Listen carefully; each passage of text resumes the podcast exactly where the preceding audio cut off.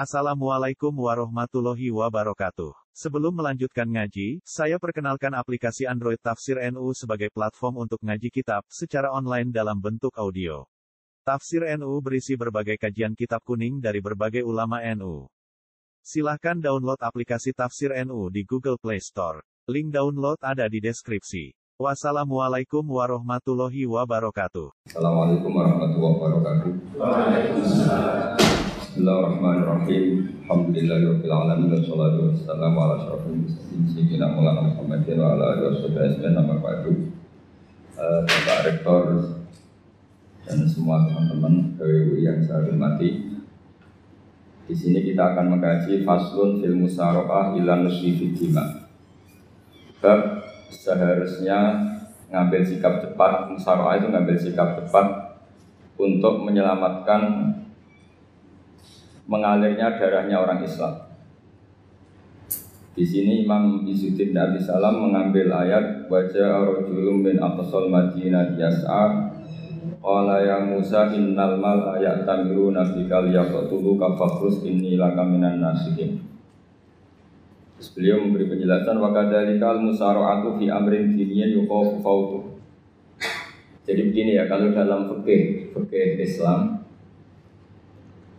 misalnya ini ada di beberapa literatur fikih, di semua fikih, baik mazhab Syafi'i, Hanafi, Hambali, di semua kitab fikih.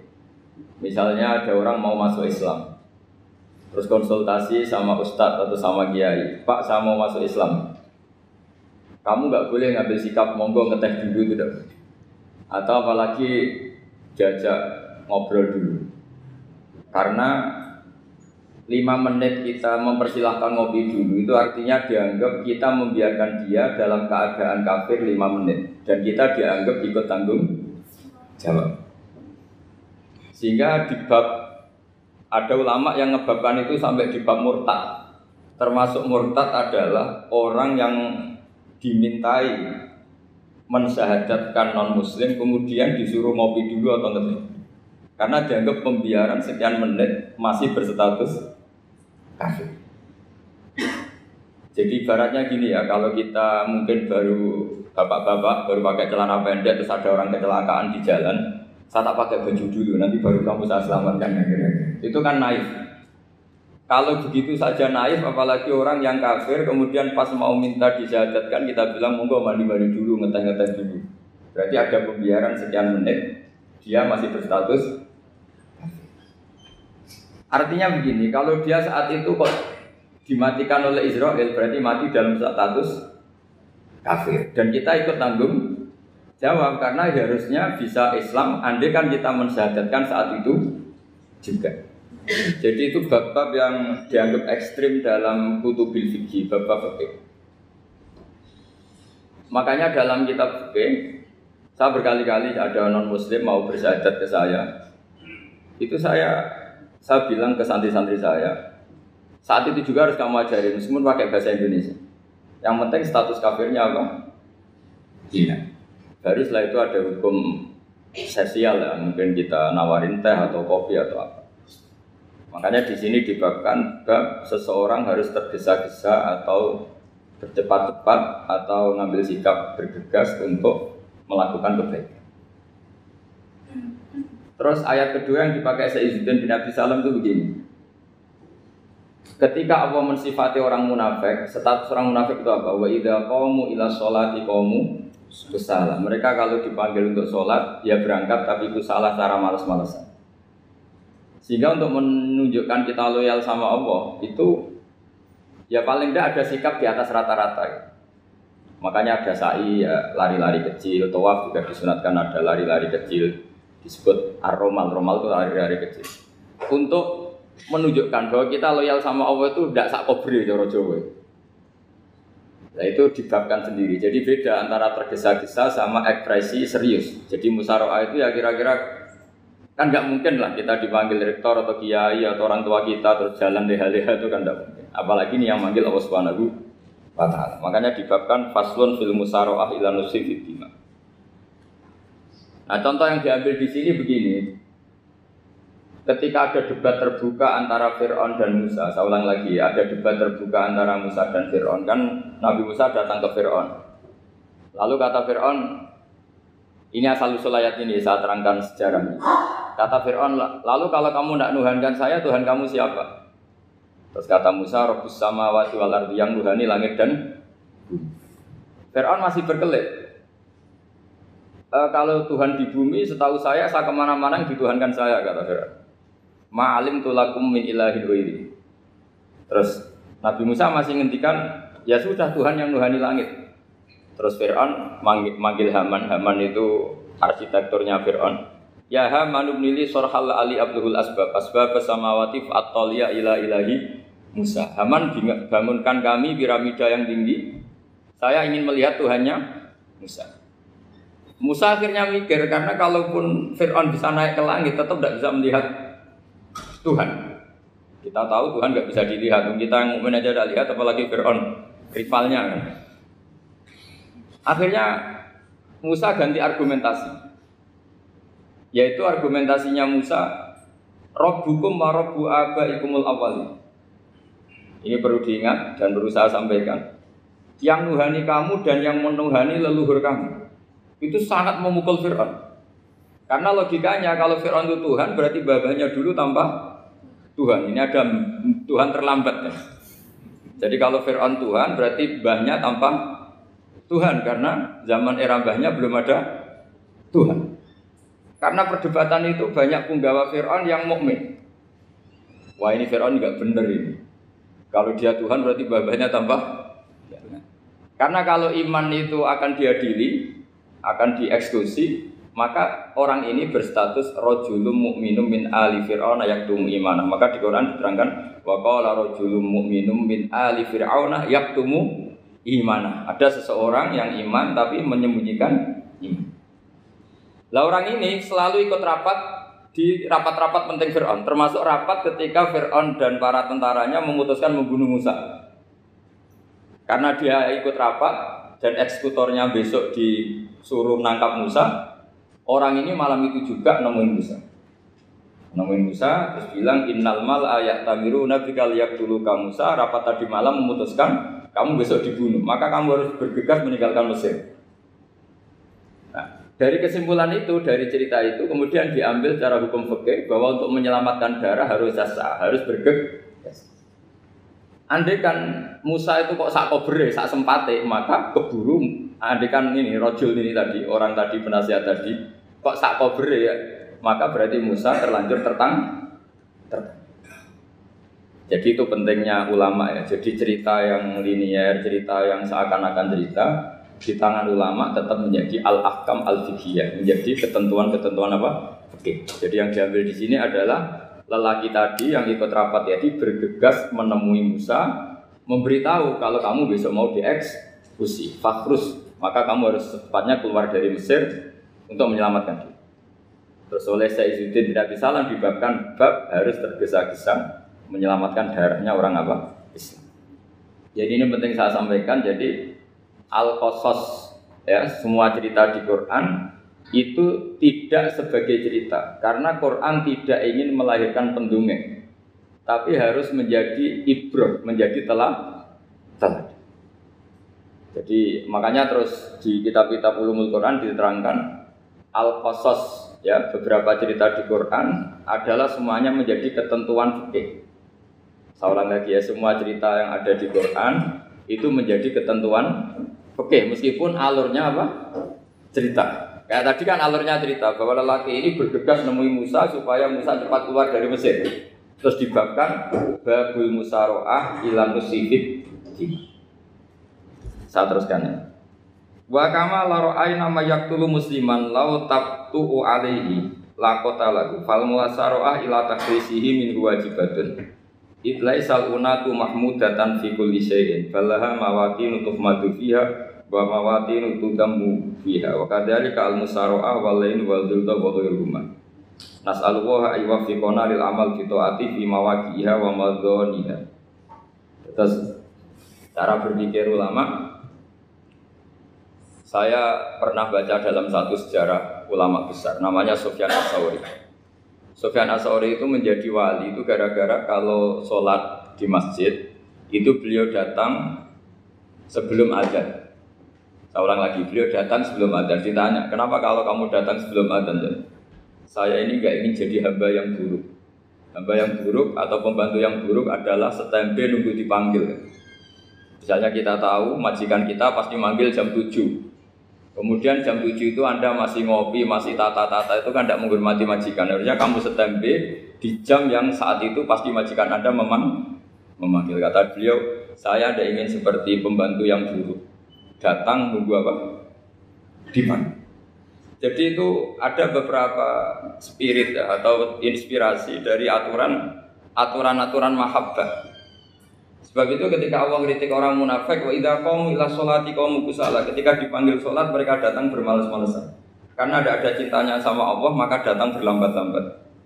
Nah berarti kalau ekspresi cinta mengharuskan kita datang bercepat.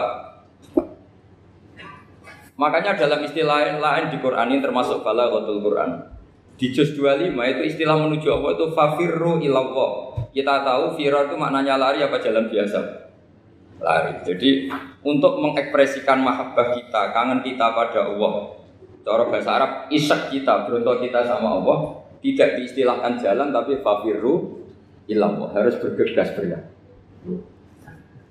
Begitu seterusnya. Maka kalau ada orang Islam, terus ini konsekuensi hukum. Ada non-muslim minta, Pak Bahak, saya tolong ajarkan syahadat. Enggak boleh saya bilang gini, monggo ke dalam dulu. Padahal perjalanan ke rumah saya misalnya setengah jam, enggak boleh. Saat itu meskipun sambil berdiri-diri, harus kita tauhidkan. Kamu yakinnya Allah itu satu, Tuhan Allah. Harus. Karena kalau ada perjalanan ke rumah 5 menit, terus dia kecelakaan, belum syahadat, statusnya mati apa? Kafir. Dan kita ikut terlibat, karena sebetulnya bisa mengislamkan saat itu juga. Analoginya kayak tadi loh. Orang kecelakaan di jalan karena kita pakai celana pendek. Contoh Syria nih, saya tak pakai baju dulu. Habis itu dilindes truk. Itu kan kita ikut salah karena kita yang punya kesempatan. Tentu yang disalahkan yang punya kesempatan. Karena merubah status dari potensi kelindes truk menjadi sama sekali enggak potensi kelindes truk dengan kita inggirkan meskipun kita dalam keadaan tidak ideal. Sama, orang kafir yang mau masuk Islam itu umumnya kiai-kiai kan kadang sebagian disuruh mandi dulu itu salah sebenarnya. Itu salah sekali. Sangat salah. Apalagi nunggu seremonial di masjid, nunggu tokoh-tokoh itu bujute salah. Itu enggak cuma salah bujute salah. Jadi salah yang akut. Itu salah besar ya. Kalau seremonial monggo, tapi kalau mengislamkannya harus saat itu. Apalagi oh, seremonial seminggu lagi nunggu tokoh terkenal, nunggu disyuting dulu. Wah, itu perilaku so itu bukan mengislamkan itu. Makanya kita kadang itu kita yang sebagai peneliti fikih itu kadang itu enggak serg gitu. Masa mau Islam nunggu di masjid dulu di syuting dan tokoh-tokoh itu salah. Itu sama dia kamu lihat orang kecelakaan mau menyelamatkan ini ada wartawan enggak ya? Minta disyuting dulu sedang mati ini kan. Jadi kita normal saja dalam Islam sesuatu yang mendesak, yang emergensi ya perlakuannya harus cepat. Sehingga dibabkan faslun fil musaraah ila nusifid fitima. Jadi ada beberapa contoh di Quran memang aturannya seperti itu. Makanya semua redaksi Quran tentang menuju Allah diredaksekno fafirru. Makanya di tawaf ada ekspresi romal jalan agak cepat. Di sa'i juga ada momen-momen kita harus romal berjalan cepat. Di beberapa aturan juga seperti itu. Ya saya ulang lagi, di beberapa aturan Islam juga seperti itu. Nah sekarang efek di hukum haji. Saya banyak baca literatur haji. Haji dalam aturan Islam itu wujuban tarohiyan, wajib yang tidak langsung mendesak. Kemudian semenjak ada fakta kita harus nunggu, daftar tunggu. Itu kita-kita sebagai ahli fikih itu gamang, misalnya gini. Saya umur 20 punya uang, sekarang berapa daftar? 25 juta ya? Saya umur 20 punya uang 25 juta. Saya jomblo misalnya, ya butuh nikah, ya butuh macam-macam. Itu wajib daftar haji apa enggak? Karena kalaupun daftar nunggu 20 tahun. 20 tahun kan asumsi umum masih umur 40, masih hidup lah kira-kira sekarang. Nah sekarang kalau ada orang umur 50 tahun punya uang 25 juta. Menurut Anda wajib daftar saat itu apa enggak? Wong daftar saja bisa game gitu. Dan kalau misalnya umur 50 ditambah 25 kan 75. Itu kalau orang sumpah sudah cepat mati itu. Maka itu menjadi pertanyaan, apakah fikih ini kita rubah? Karena dulu kan orang itu longgar semua. Karena haji zaman Nabi pun tidak langsung dilakukan saat pertama diwajibkannya haji. Jadi Nabi punya sisi unik. Pertama ada tahun diwajibkannya haji, Nabi tidak langsung haji. Sebab itu ulama berkesimpulan kalau wajibnya haji tidak langsung. Maka fikih itu memang unik. Sholat juga gitu. Ada istilah begini dalam sholat. Watajibu sholat ala kulli muslimin wujuban muwassa'an. Di semua kitab fikih takbirnya seperti itu redaksinya. Wajib sholat dilakukan orang Islam wujuban muwassa'an, wajib yang ada longgarnya. Sehingga ketika zuhur jam 12 WIB kita dengar azan, boleh sholat setengah 1, jam 1, setengah 2, jam 2. Karena memang wujuban muwassa'an, memang ada batas akhir waktu misalnya sampai setengah 3. Nah problemnya begini, misalnya setengah 1 Anda pasti dipanggil majikan kamu yang diharuskan melakukan satu aktivitas, misalnya Anda pilot, yang nggak mungkin sholat lagi di kokpit. Apakah status wujuban muwassa'an wajib yang longgar menjadi hilang karena setelah itu tidak ada kesempatan lagi sholat? Apa tetap kita sebagai ahli Islam yang agak balelo tapi alim? Misalnya, ya sudah tetap jadi pilot. Nanti kan ada aturannya sendiri, ada rukhsahnya sendiri, ada kemurahan sendiri kita sudah jadi pilot. Misalnya sholat tanpa harus menghadap kiblat, sholat yang tetap di perjalanan. Kira-kira Anda kalau jadi ahli fikih milih mana? Milih harus sholat di depan? Apa tetap memberi kelonggaran? Gak apa-apa sholat sambil apa? Nyuper, sambil pilotin apa pesawat. Anda pilih mana itu? Karena kalau konstitusi ilmu itu memang harus ada, dengan tanda kutip ya, memang harus ada nakalnya. Kalau gak nakal malah gak sah. Memang unik ilmu itu. Karena ilmu itu kalau dipaksakan lurus terus, itu nanti malah bengkok karena menghilangkan rukhsahnya Allah, kemurahan Allah. Tapi kalau dipaksakan rukhsah terus, murah terus, nanti dianggap menyepelekan hukumnya. Maka kita yang ahli fikih itu pusing. Misalnya saya sering ditanya, Gus saya ini supir bis, kan musafir terus, berarti saya boleh tidak puasa terus panjang Ramadan. Coba kalau ada jadi ahli fikih mesti bingung. Mau boleh, ya boleh terus supaya orang nggak peduli sama Ramadan. Mau mengatakan wajib puasa, kayak nggak peduli dengan kemurahan Allah yang membolehkan musafir tidak puasa. Coba loh, Anda jangan jadi ekstremis yang misalnya bantah tok protes tok ini kan. Jadi memang mengkaji ilmu itu. Ya makanya dengan tanda kutip itu harus ada nakal. Tapi nakal yang baik bukan nakal. Nakal itu kalau bahasa Jawa itu kan tidak harus dosa. Seperti anak kecil, menek-menek itu, tuh bocah kok nakal. Padahal anak kecil menek itu haram dah. Enggak kan? Malah orang tuanya yang bentak itu yang haram. Yang nakal betul ya ibunya yang bentak cerewet itu. Karena ibunya orang yang sudah mukallaf, sudah tua, salah langkah yaitu bentak. Kalau anaknya naik meja itu ya sebetulnya bahasanya tidak nakal, lucu. Oh jeblis pinter conggo iso munggah meja. Harusnya diapresiasi. Tapi rata-rata ibu semua akal mecah gelas. Malah boe malah mecah tabungan. Bapaknya marah tukang nguras tabungan. Sebetulnya senakal-nakalnya anak kecil itu nakal orang tuanya, itu pasti. Karena ini sudah kena khitab, sementara anak-anak belum kena. Saya pernah punya tamu, karena di tradisi kiai itu sering punya tamu. Bapak ibunya itu kultus sama kiai, bentak anaknya disuruh salim sama saya. Anak kecil kan nggak mau jalan-jalan terus, marah. Tak marah orang tuanya tak marahin, yang dosa itu kamu bentak anak-anak. Kalau anak kecil itu kena diskon rufi al-qalamu an salasin, di antara aturan Islam apa? Tidak ada keharusan bagi 3 orang. 1 anak kecil sampai balik, 2 orang tidur sampai bangun, 3 orang gila. Artinya anak kamu itu tidak kena hitam untuk sopan sama saya. Kamu yang kena hitam baru sopan sama anak-anak. Dan ini ada Jawa itu kadang keliru. Jadi orang tua itu marah-marah memaksakan anaknya sopan. Padahal Allah memberi diskon anak kecil itu belum wajib sopan. Gak apa-apa ada tamu naik-naik itu. Asal masih anak kecil. Makanya Rasulullah ketika beliau sholat, sujud itu Hasan Husain itu naik. Cara Jawa Nabi itu digawe tumpakan. Semua riwayat mengatakan Nabi itu diam saja, gak berani ngangkat. Sampai sahabat itu ada yang ngomong, ini Nabi sujud lama sekali ada apa. Jadi kita punya riwayat itu ya baru kayak sahabat yang agak nakal. Semuanya itu sujud, tapi bareng di atas rata-rata ada sahabat yang belakang ngomong. Siapa tuh ini sudah kok lama. Barokahnya itu ditemukan riwayat. Oh, ono putune to. Karena Hasan itu naik di atas punggungnya apa? Nabi. Itu andai kan tidak ada yang ngomong, riwayat ini tidak ditemukan. Barokahnya ada yang ngomong itu mungkin kalau sekarang mungkin semua masjid ngomong kalau karena orang sekarang jarang yang khusyuk. Kalau dulu hanya satu yang di belakang. Setelah itu Nabi memberi penjelasan.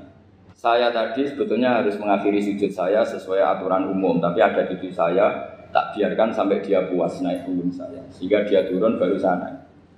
Filosofinya apa? Begini, anak kecil satu, tidak kena ditop. Dua, jangan sampai sholat itu jadi problem. Kalau Nabi nyentak Hasan, membentak, putu ono bae sholat kok diganggu, maka sholat menjadi trauma. Gara-gara sholat bahasa bentak saya.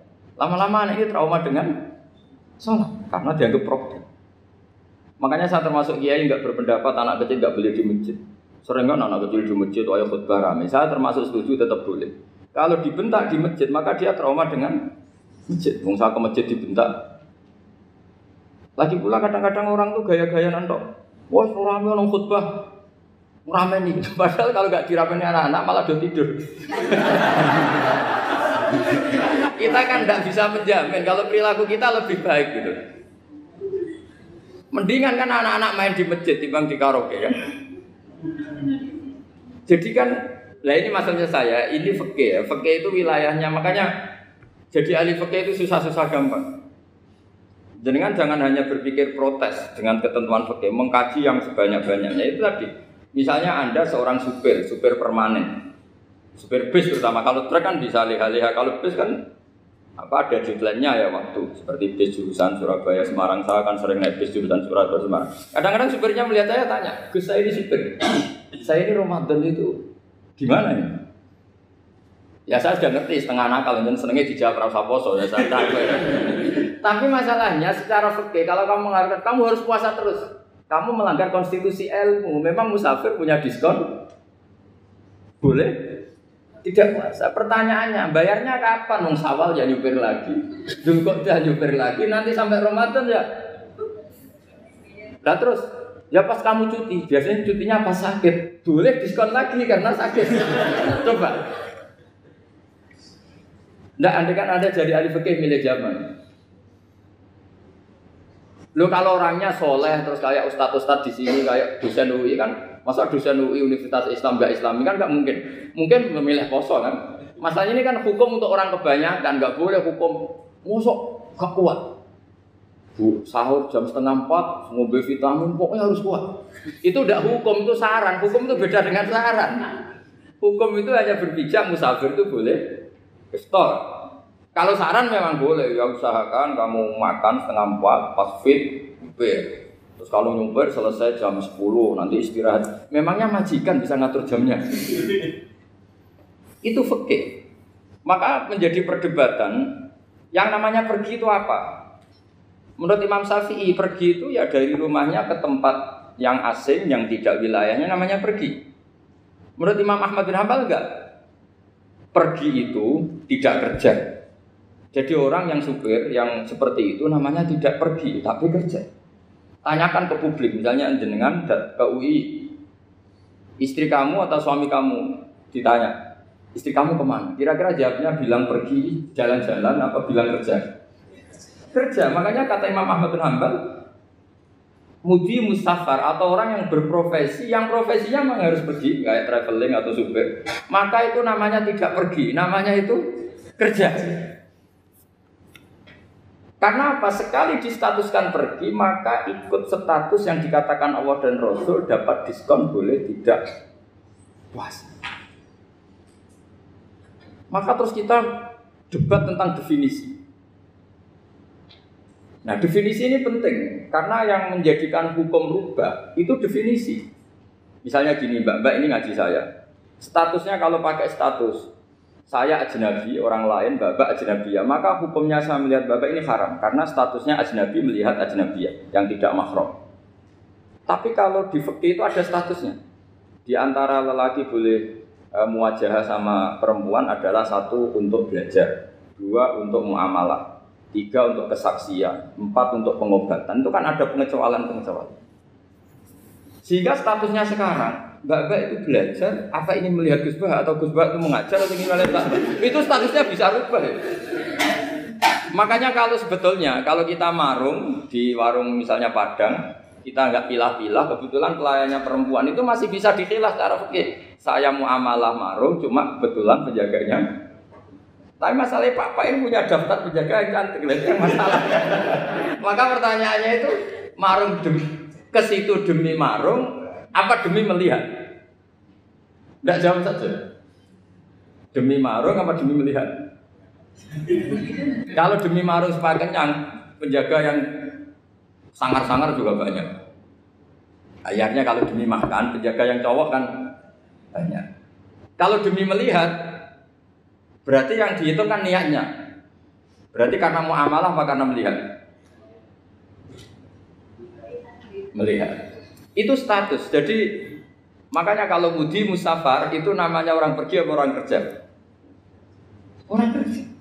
Maka menurut pikirannya Imam Ahmad bin Hambal seperti itu harus puasa.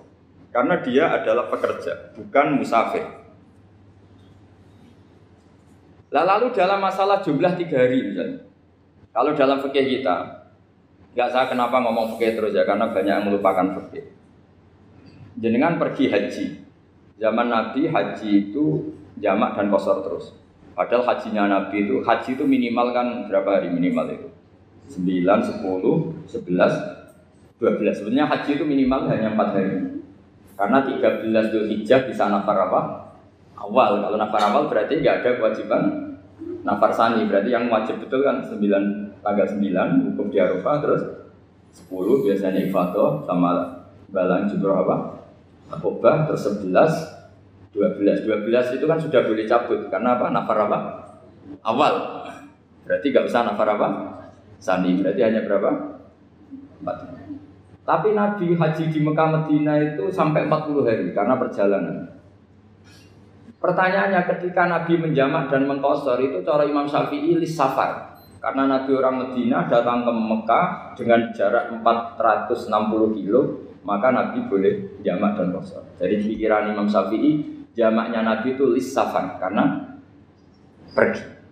Cara pikiran Imam Malik enggak, jawabnya Nabi itu lin nusuk. Nabi menjamak sholat itu karena melakukan ibadah haji. Efeknya adalah orang Mekah kalau haji itu cara Imam Malik meskipun jaraknya dekat boleh apa?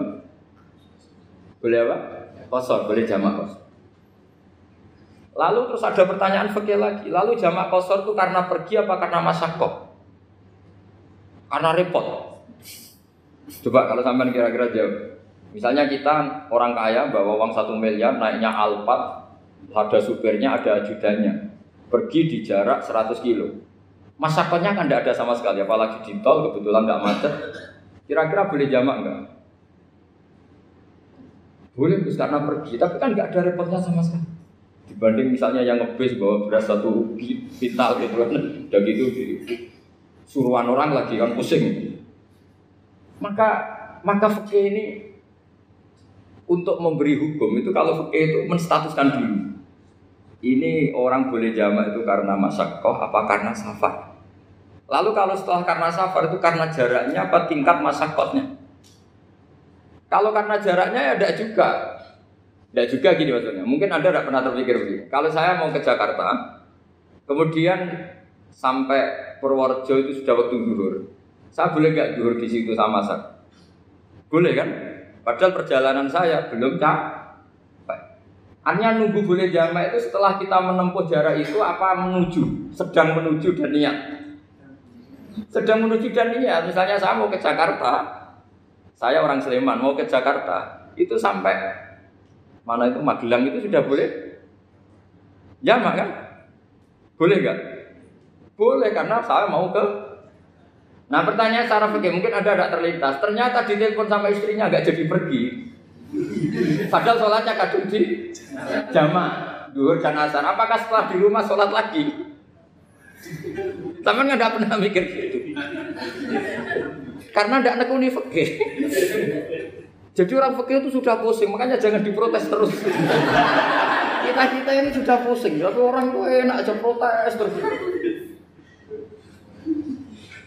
Nggak menurut jenengan, nanti wajib sholat lagi enggak?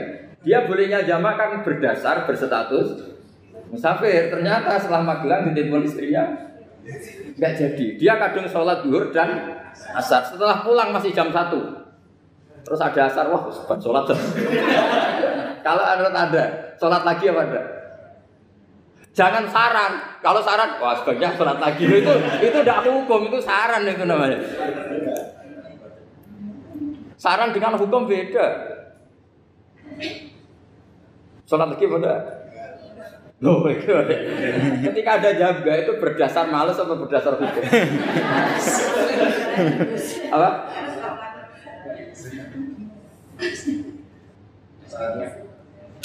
Nah kalau Anda sholat lagi, pertanyaannya gini, Allah itu tidak punya tradisi mewajibkan dua kali.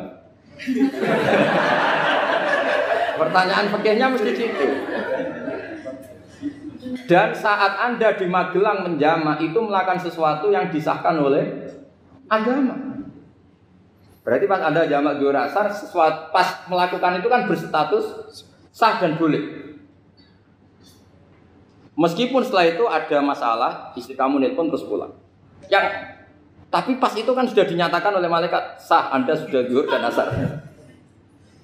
Kalau melihat itu tidak wajib mengulang. Tapi bisa saja malaikat ada yang usil.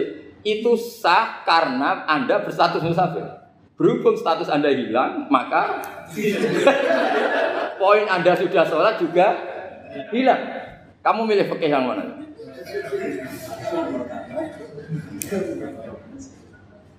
Jadi peneliti fikih itu beda dengan orang-orang yang mendengarin protes. Beda karena nengkuni. Nengkuni itu beda karena ada konsekuensinya. Makanya fikih itu sampai saya punya kitab fikih itu dikarang satu orang itu jumlahnya 20 jilid. Per jilid itu segini. Jadi satu meja ini dikarang satu orang. Itu mulai yang presisi, yang detail sampai yang khayal. Yang khayal juga ada. Yang khayal itu tadi beliau banyak mengkhayalkan diri. Suatu saat Anda datang ke Mekah itu hanya butuh waktu 20 menit. Zaman itu belum ada pesawat. Lalu boleh gak jamak? Boleh gak nakal? Nakal itu begini. Sampai orang kaya punya jet pribadi, misalnya ada Ronaldo masuk Islam, orang kaya itu bisa nggak puasa karena begini, misalnya dia orang, contohnya orang Arab, jangan orang nggak, contohnya itu dibalik saja. Di sini itu kalau imsak jam berapa tuh? Imsak Ramadan jam berapa? 3:30 aja biar aman ya. Kalau 3:30 kan masih imsak. Dia terbang ke Mekah. Jadi orang sini puasa jam 5 kan mulai puasa. Dia terbang ke Mekah kan masih malam. Makan terus dia.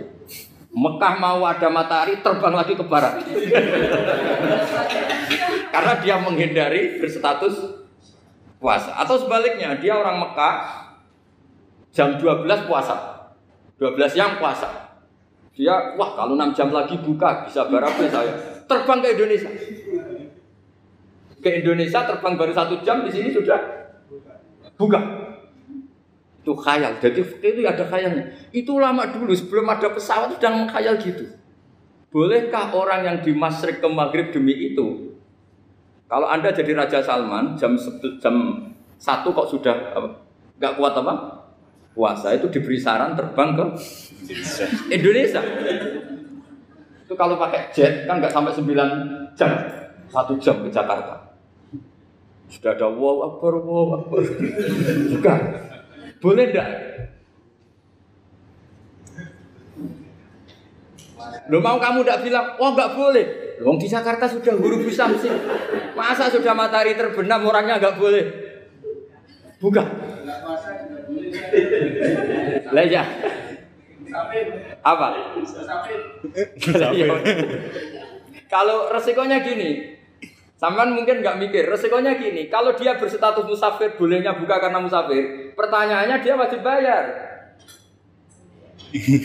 Kan musafir bolehnya kodok nanti harus bayar. Tapi kalau dia buka normal kan nggak harus bayar. Beda efek pakainya beda.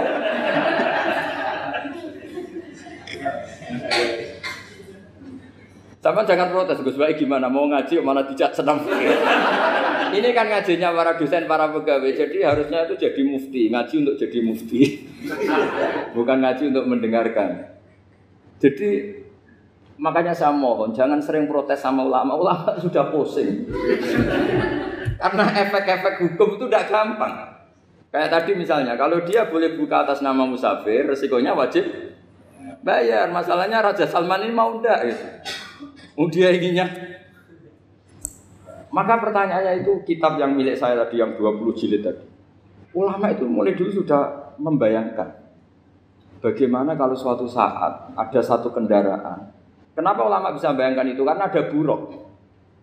Meskipun mereka enggak numpak buruk, hanya Rasulullah, tapi kan bisa bayangkan ada toyul waktu. Waktu itu bisa dilipat. Karena ulama dulu ahli astronomi, jadi bumi itu bulatnya gini, muternya gini. Berarti suatu saat ada satu ilmu di mana orang ngambil satu posisi terus melewati toyul waktu, ngalami apa lintasan apa waktu. Mulai dulu itu sudah dibicarakan. Pertanyaannya lalu status orang ini kayak apa? Misalnya tadi orang Mekah ingin cepat buka terbang ke Indonesia. Orang Indonesia menghindari imsak, misalnya 3:30, dia belum sahur. Wah kalau saya di Indonesia ini sifatnya sahur. Wah saya tak terbang ke Mekah. Wah enak kan terbang di Mekah ternyata masih jam 8. Wah bisa makan sepuasnya jam 8 malam, maksudnya jam 20. Kan wah enak dia. Barwarek balik ning Indonesia wis jam 1 siang. Jam 1 siang kalau ingin cepat buka terbang ke timur. Langsung buka. Berarti dia kira-kira puasa aja 3 jam. Tapi terus ya mungkin kalau sampean tau kok Gus urip repot-repot ngono tinggal turu ndelok sinetron kok buka dhewe. Itu tidak hukum, saran itu namanya apa? Kalau hukum tetap tadi yang dikatakan puasa adalah imsak, mulai jam imsak sampai ghurubus. Lalu pertanyaannya lagi, ghurubus syamsi sampai imsak itu konversi jam apa nyata-nyata ghurubus syamsi?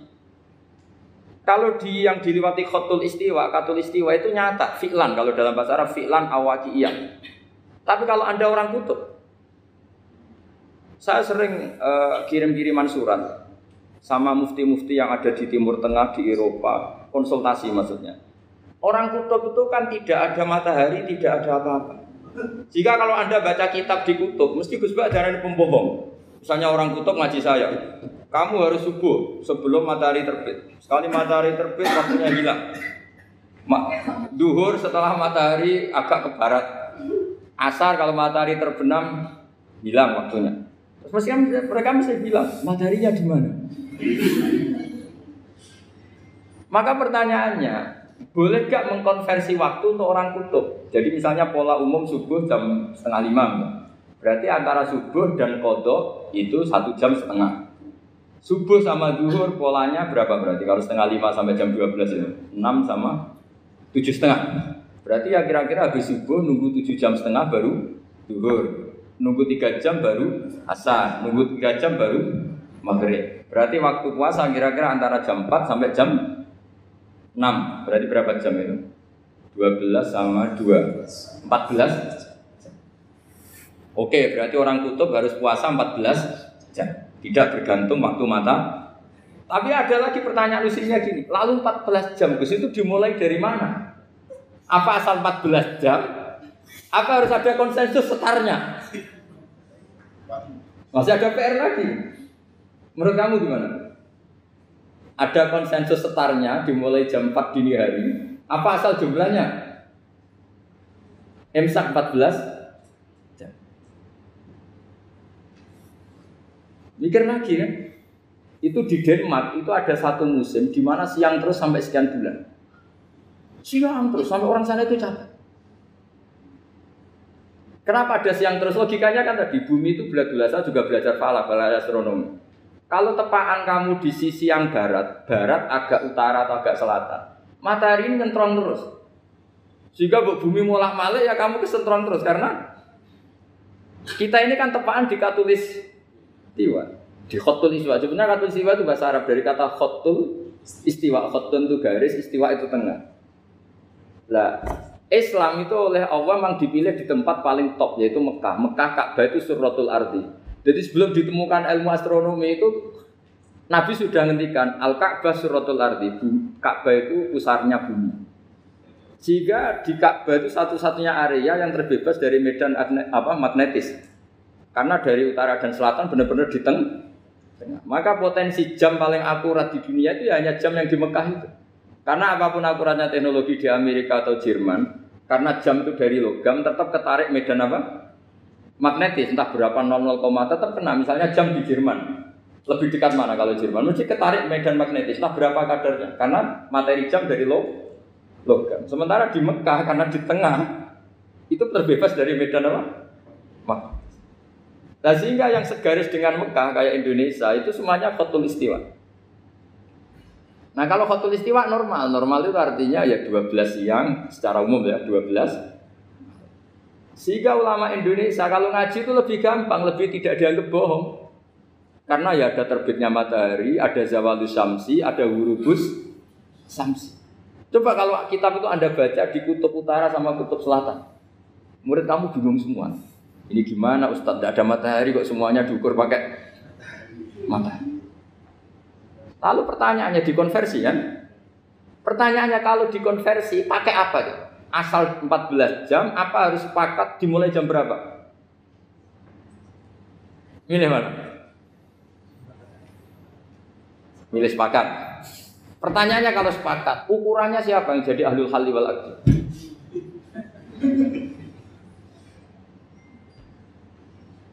Jadi orang fikih itu sudah bingung, makanya saya mohon jangan sering diprotes.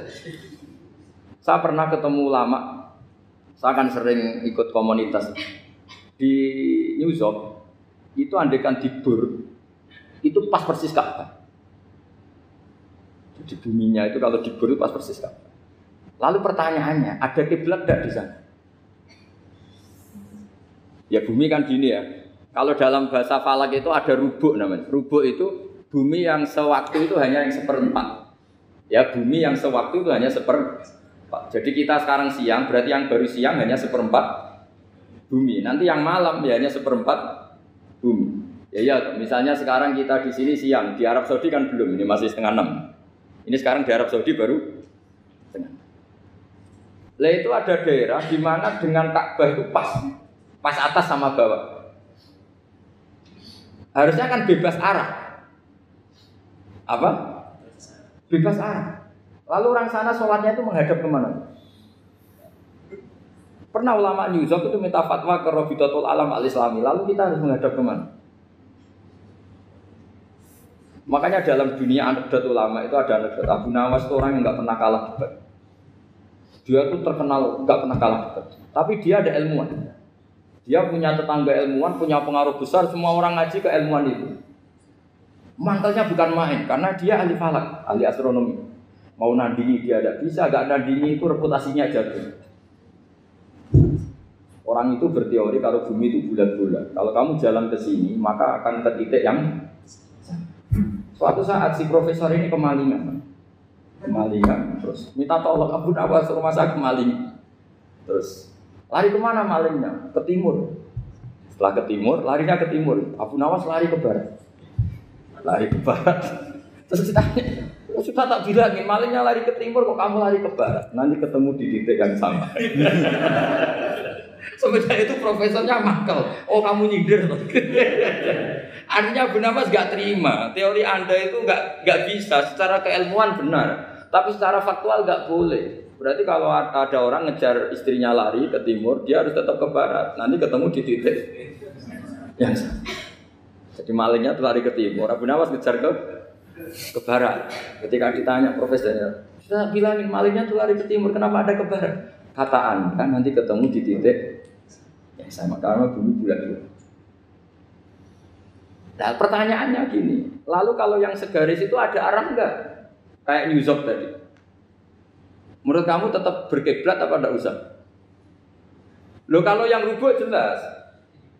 Loh gitu, kalau rubuk begini loh, misalnya begini, terus kamu di sini sama sini kan masih ada arah. Tapi kalau sini sama sini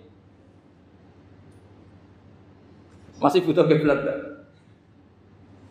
Lalu sama tidak usah protes, orang fikih sudah pusing, tidak usah diprotes. Karena yang dipikir itu macam-macam.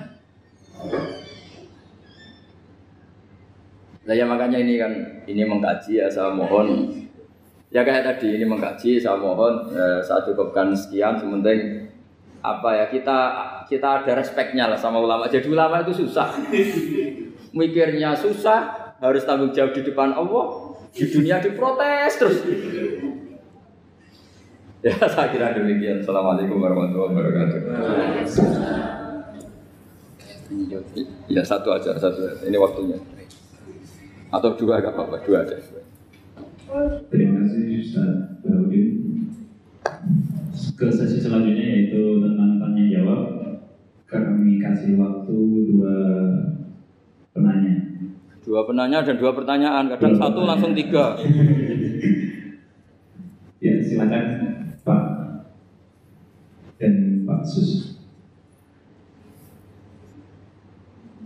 Pak siapa? Satu lagi Pak Sus.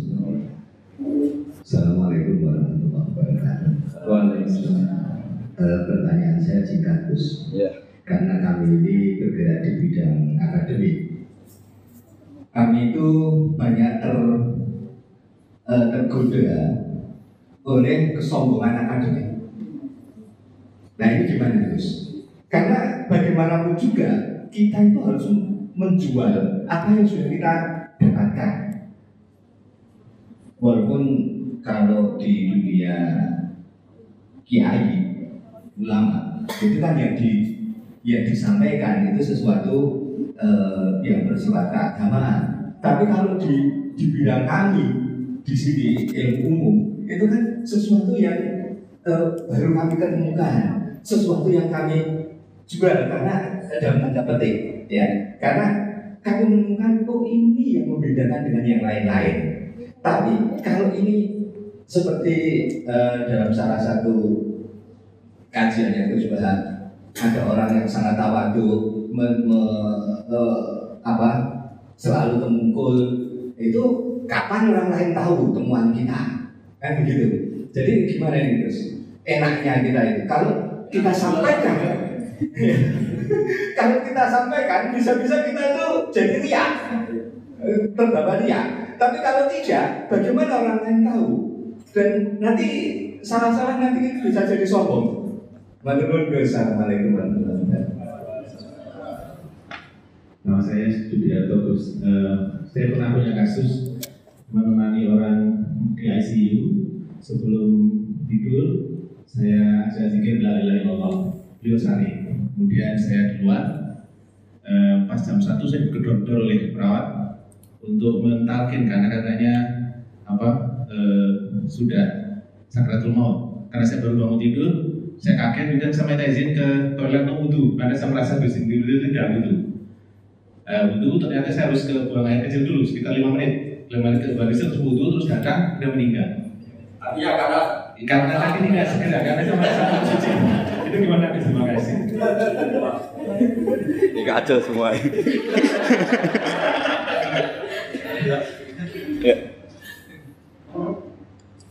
Terima kasih. Terima kasih atas pertanyaannya. Yang pertama tadi tentang kesombongan akademik. Jadi seperti apa? Yang kedua tentang kasus di rumah sakit ya seperti yang gara-gara ke kamar mandi tadi. Iya. Silakan.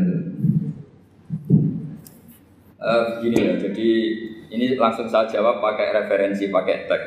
Ini mungkin yang bawa kitab ikutnya halaman 293 ya. Itu yang mungkin nanti bisa dikopi sama yang nggak punya tag. Yang nggak punya tag mengkopi sama yang punya. Di sini diantaranya itu ada bab faslun fi dzikri rajul manaqiba nafsi. Bab seseorang boleh menyebut kelebihannya sendiri.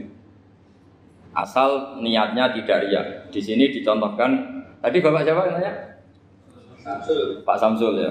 Di sini diceritakan ketika mau masa paceklik, saya ulang lagi masa paceklik, itu Nabi Yusuf karena merasa amanah dan merasa punya kemampuan mengelola ketahanan pangan, beliau bilang ke rajanya, qala ij'alni ala khazainil ardi inni hafizun alim. Raja, jadikan kami pengatur ketahanan pangan karena inni hafizun alim, saya ahlinya dan saya terpercaya. Artinya Nabi Yusuf seorang nabi tentu panutan, beliau menonjolkan kemampuannya itu boleh asal untuk kemaslahatan. Misalnya ada orang Islam sakit atau kiai sakit, jenengan dokter, bilang saja saya dokter biasa yang nangani. Itu boleh, karena motivasi Anda adalah menyelamatkan Pak Kiai tadi atau orang yang sakit, bukan motivasi Anda adalah hadun nafsi, misalnya kalau dalam bahasa keinginan apa? Pribadi. Jadi itu boleh. Jadi ini di beberapa contohkan. Ya ayyuhan nasu allimna mantiqat thairi wa utina min kulli syai'. Nabi Sulaiman itu bilang gini, wahai para manusia, saya ini bisa bahasa burung apa saja dan saya bisa melakukan apa saja, wa utina min kulli syai'. Nabi Sulaiman ngendikan begitu karena ingin menunjukkan betapa sayangnya Allah ke saya, sampai saking sayangnya Allah, saya bisa menguasai bahasa burung, bahasa binatang. Jadi motivasi seorang Nabi itu ingin menunjukkan betapa kudrahnya Allah tidak terbatas. Nah buktinya apa? Ya buktinya Sulaiman, sama tak cerita. Nabi Sulaiman itu kalau ke masjid itu mesti jagungan sama orang miskin. Terus beliau bilang gini, miskinun yujalisu miskina, ayo padha kerene jagungan. Karena beliau dengan kenabiannya meskipun kaya raya itu tidak merasa punya sama sekali karena semuanya milik Allah Subhanahu wa taala. Dan beliau buktikan beliau kaya raya itu untuk bangun Baitul Maqdis yang semegah itu semuanya pakai asetnya Nabi Sulaiman. Ketika bisa memperkerjakan jin dan setan juga untuk bangun Baitul Maqdis, bukan untuk bangun dirinya, rumah dirinya. Ya ini dicontohkan satu Nabi Sulaiman, dua Nabi Yusuf. Terus ketiga contoh yang diambil, setiap nabi ketika pidato kepada umatnya mesti ditutup dengan wa ana lakum nasihun amin. Saya ini adalah penasehat yang terpercaya. Jadi ajaran saya bukan ingin menyesalkan kamu, menyengsarakan kamu, tapi wa ana lakum nasihun amin. Saya adalah penasehat yang baik. Artinya kan menonjolkan diri. Jadi boleh asal itu untuk kemaslahan. Jadi misalnya UI punya penemuan apa yang keren, yang maslahat orang Islam diumumkan. Bah ini penemuan UI. Tapi tujuan Anda supaya mengangkat harkat martabat UI. Bukan setelah itu terus kirim surat ke rektor, saya harus tambahan gaji karena saya penemunya. Wah itu sudah nggak bisa jadi wali kalau gitu sudah. Tapi nanti rektornya yang ya nggak tahu diri gitu. Masa penemu sama nggak penemu disamakan gitu. Misalnya seperti itu. Jadi di sini ada sekian contoh, mungkin bisa diakses di halaman 293. Di bab faslun fi dzikri rajuli manaqiba nafsi. Terus kalau contoh hadis Nabi sering ngendikan begini. Ana sayyidu waladi Adam wa ana awwalu syafi'in. Dan saya adalah nabi pertama yang punya hak syafaat. Tapi Nabi ngendikan seperti itu supaya orang punya harapan ketika di mahsyar. Sudah kalau di mahsyar nyari saya karena saya diberi hak syafaat. Jadi asal niatnya untuk maslahat enggak apa-apa. Makanya saya sering di mana-mana sering cerita, saya ini menekuni fikih supaya orang kalau belajar fikih jelas kepercayaan. Kalau saya tidak ngomong, orang keliru guru. Tapi ya harus ada buktinya. Nanti ngomong ahli tok ada ahlinya ya kacau nanti. Ya jadi boleh ya. Di sini dibabkan faslun fi dzikri rajul manaqiba nafsi. Bab seseorang boleh menunjukkan kemampuannya asal tadi untuk lil maslahah. Sudah Pak Samsul ya? Tadi yang pertanyaan dari siapa itu? Pak Sus Budiar. Pak Sus itu gimana ini kasusnya itu orangnya sudah Islam toh? Sudah apa-apa salah. Terus Anda ke Thailand itu nggak niat menghindar toh memang saatnya harus ke Thailand. Hanya menyesal. Oh hanya menyesal bagus lah punya penyesalan. Nggak begini ya kalau orang itu sudah Islam itu kan nggak se-emergensi yang belum Islam itu hanya ideal, artinya idealnya seseorang kalau mau meninggal akhir dari kalimatnya adalah la ilaha illallah. Tapi itu pun ulama dinego. Ini saya beri cerita sedikit. Kitab Fathul Muin itu termasuk kitab yang nggak setuju kalau kalimatnya sepersis la ilaha illallah. Kenapa Pak Sus? Logikanya gini. Ini semua ulama gitu ya. Itu ada dua riwayat. Mangkana akhiru kalamihi la ilaha illallah dakhalal jannah. Sebagian riwayat mangkana akhiru kalamihi Allah dakhalal. Nah ulama itu milih yang Allah. Kenapa milih yang Allah? Karena la ilaha illallah itu risikonya tinggi. Pas la ilaha ateis, tidak ada Tuhan, mati. Maka ulama tradisinya guru-guru kita kalau ada orang mau mati yang sudah akut, itu hanya ditalkin Allah, Allah, Allah. Karena ini lebih tidak berisiko. Tapi kalau la ilaha illallah pas la ilaha belum illallah mati. Tidak bisa kamu buat, teruskan dulu baru mati. Ayo teruskan dulu baru mati ini gimana? Belum ilah kok sudah. Jadi makanya Terus di situ diterangkan lagi begini. Setelah orang itu melafatkan la ilaha illallah, kan orang mau mati itu kan macam-macam ya. Ada yang sudah akut, ada yang masih sehat. Kalau masih sehat sebaiknya la ilaha illallah. Tapi kalau sudah akut hanya dilatih apa? Allah. Terus saran kedua oleh kitab Fathul Muin diterangkan sebaiknya jangan ngomong lagi. Karena Nabi ngetikan akhir. Akhir itu harus itu menjadi kalimat. Jadi misalnya setelah kamu talqin la ilaha illallah, kamu tanya, "Pak, sertifikatnya di mana?" Akhirnya bapaknya jawab, "Di lemari." Pas-pas melamari mati. Berarti akhir kalimatnya lemari. Makanya kita juga harus memperjuangkan supaya itu benar-benar akhirnya. Jika nanti dikenang di akhirat, ini orang luar biasa mengakhiri dunia dengan kalimat la ilaha illallah. Tapi nanti kalau ini orang luar biasa mengakhirinya dengan lemari. Apalagi tanyanya gini, "Pak, tabungannya di bank apa?" Muni, BCA. Berarti terakhir BCA. Bilang apa? BCA. Jadi itu ada aturannya. Jadi ya, jadi kalau nalkin orang sudah ngelafatkan kalimat tauhid, jangan dijak ngomong lagi. Karena kalau diajak ngomong lagi terus mati, yaitu kalimat terakhirnya. Ya, ini wonten mawon nggih. Mohon maaf. Assalamualaikum warahmatullahi wabarakatuh.